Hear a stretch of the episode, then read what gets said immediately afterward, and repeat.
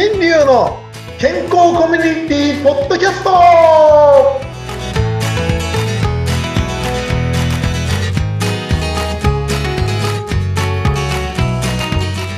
ミスターマウスピースこと大橋新流ですはーい。グッモーニング。お相手はフリーアナウンサー、うなみくです。なんか調子いいですよね、最近。マウスピースで。はい。 Good morning っていつ誰が何聞くかわかんないですよね。面白いですね。はい、今週もよろしくお願いします、はい。はい、よろしくお願いします。なんか先生、前回は、なんか結構ね、歯の話から、実はその抗酸化作用のある食べ物の話に行ったんですよ。で、先生がね、アロエドリンクを飲み始めたらすごく快調っていう話をしてたんですけど、なんかそういう、はいはいはいなんかその抗酸化系抗酸化物質を含むような食べ物って何があるんだろう、先生？あのね、本当にいろんな話があるんですけど、うん。まあ、あの、とりあえず南、ね、この間話した通り南国で取れるものっていうのはもう日差しが強いので、それに対する抗酸化作用っていうのがあるっていうお話なんですけど、うん、これね、アロエを飲んで調子が最近いいっていうのも、地球全体が温暖化してるという考え方。で、だんだん日本人もあったかい地域にあるものを食べても対応できるようになってきたんじゃないのかなっていう。うんうんうんうんうん。だよくね、あのあ、フルーツばっかり食べてると体が冷えるよっていう話があったりとかすると思うんですけど。はい。だから、本当ね、食べ方、もう今多種多様なものがね、食べれるので、まあその地域地域に合ったものを食べても、今温暖化のね、地域で食べて体を壊すようなことがなくなりつつあるのかな、みたいな。そんなこともふと思ったんですね。なるほどね。で、たまたまね、日本古来の食べ物というかですね、その日本の食べ物の中でそういうのはないのかなっていうのを考えてると、やっぱり昔からそういうのを食べてたみたいなんです。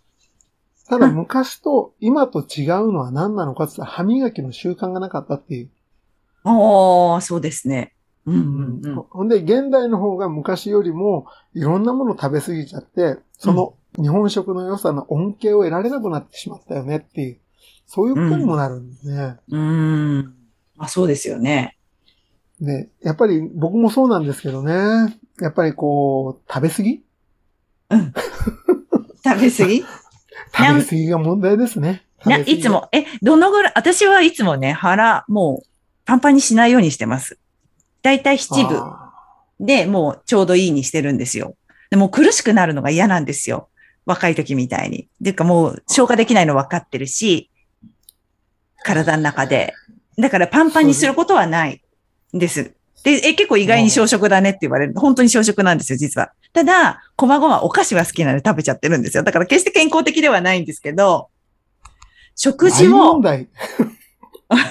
そ、そっちの歯に悪いよね。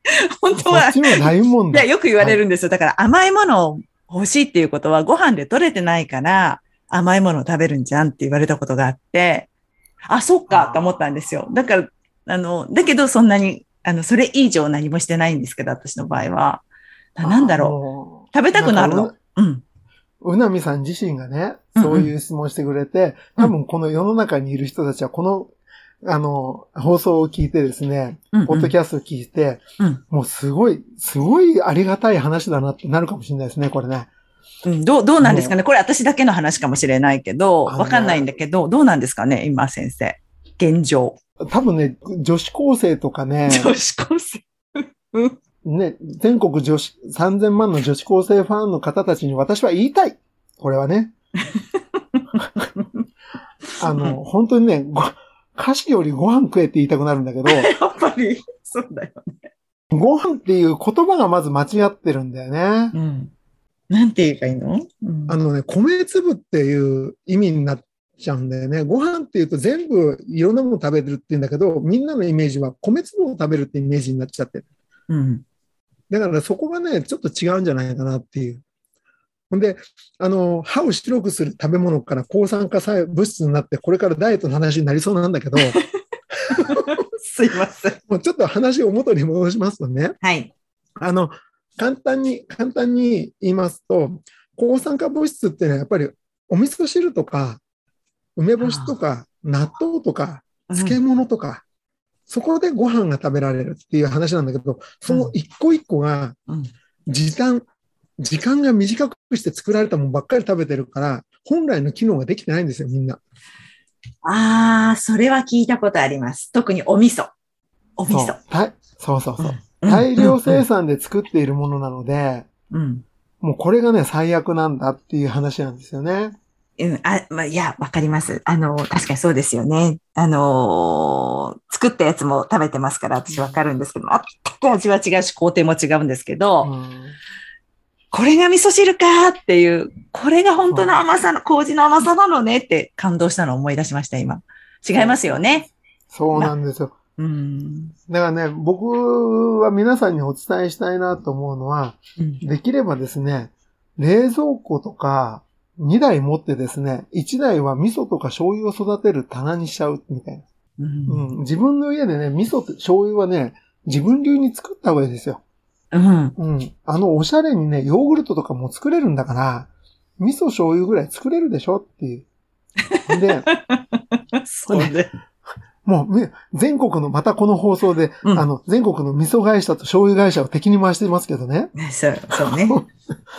本当に、あの、大量生産、資本主義の中で大量生産、大量消費を求めているがゆえに、自分たちの健康がおかしくなっているとしたら、本当にちゃんとしたものを自分たちで作っていくしかないっていう話になります。うんで、よく考えてみると、浅漬けとか味噌漬け、味噌漬けじゃない、ぬか漬けも全部時短、自分、短くして作って大量消費になってるじゃないですか。うん。だからそれで健康になれるかって言ってやっぱりちょっと謎ですよね。うん。だから本当はあの、日本、あこう食べてて思ったことですよ。あの、えっ、と、全国アロエ大好き会の方に怒られちゃうかもしれないですけど、あの、アロエも確かにいいんです、すごく。僕も好きで飲んでます。で、昔なかった時じゃあ、その代わりって何があったのかなと思った時に、これがね、この間ダッシュ海岸を見てて分かったんですよ。ダッシュ海岸を見た。はい。ね、某テレビ局のダッシュ海岸。ダッシュね。はい。昆布ですよね。昆布、わかめ。うんうんうんうん。あれが日本は多かったんだっていう。ああ。ほんで、飢饉の時とかも乾かして食べれたし、うんうんすご。く重宝されたなんていう一節が流れたんですね。はい。確かにぬるぬるじゃないですか。す。ぐ目の前は海じゃないですか。はい。だから日本人っていうのは海産物でやっぱり救われてるんですよ。うーんその海を汚すようなことを今平気でやっている私たちは本当に何やってんだろうねっていうことを考えた方がいいんじゃないかなと思いますね。おー自然環境にまで話が来ました。SDGs まで行っちゃいましたけれども、うん。本当にあの番組は素晴らしいなと思います。で、ね、だからといってアロエを反対してるわけでもないので、はい。本当にね、アロエ使ったり、本当に多種多様な食べ物が今身近に手に入ってきて使えるので、どんどんどんどん、あの、食べるものはいいと思うんですね。うんで、、それが歯を白くすることにつながってくるって僕は思ってるっていう、思ってるって言った方がいいです。データを見たことがないので。あ、はい。で、ただすごく残念なのが、その酸化をさせてしまうものを食べれば食べるほど、うん肌とか歯がだんだんくすんでいくあ。そういう感じがするんです。じゃあ、それこそさっき言ったように甘いものを糖分で取ろうとかって思うと、それもそそっちの方に行くってことですね、先生。そう。甘いものよりもうん怖いの、怖いというかね、うんあの、酸化させるどうのこうの一番怖いのは、僕の中では糖分もそうなんですけど、あの、脂質、油なんですよね。あ脂質。う。うんんだから、揚げたてとか、ねうんうん、すぐ食べるんだったらまだ話わかるんですけど、うん空気に触れている油を食べちゃうと、これが問題だっていう話なんですよ。時間が経つと良くないんだ。そっか。酸、だ酸化っていうんだから酸素とくっつくっていうイメージを持ってば、なるほど。表面積が多くて空気に触れるのが多いから味が変わっちゃうとかになるでしょ？うん、うん。だから、ね、ポテトチップスなんかも最近そういうことを言われたから、なんかこう、やたらと膨らんでいて、中に窒素ガスが入っていたりとか、ああ、すごい考そういう。重点の仕方してるわけですよね。はい。だからといって安心して大丈夫かというと、謎です、それは。うん、うん、うん、うん。で、先ほど言ってた、そのダイエットの話にちょっとつながりますけど、あの、その朝昼晩お味噌汁を食べてた人たちが取っていたものってのは、この抗酸化物質じゃなくて、大豆から作ったタンパク質なんですよ。へえ。つまり、ダイエットの中で一番大事なものは体のまず構造をする、しているものを取ることなんですね。うんうん。で、今、プロテイン、プロテインつってプロテインいっぱい飲んでますけど、そんな昔から日本人がホエイとか乳製品食べてたかって話なんです。うん。そうじゃないでしょ？やっぱり大豆とかそういったものから取ってたでしょ？っていうことを考えると、うん。昔の日本人の取っていた、その発酵させた、アミノ酸化させた大豆とかを中心に多めに取っておったりうんすることで味噌汁はすごく優秀なんですよね。わあ、すごい。すごい先生。そういう栄養学のこともすごいいっぱい頭の中に入ってて勉強になります。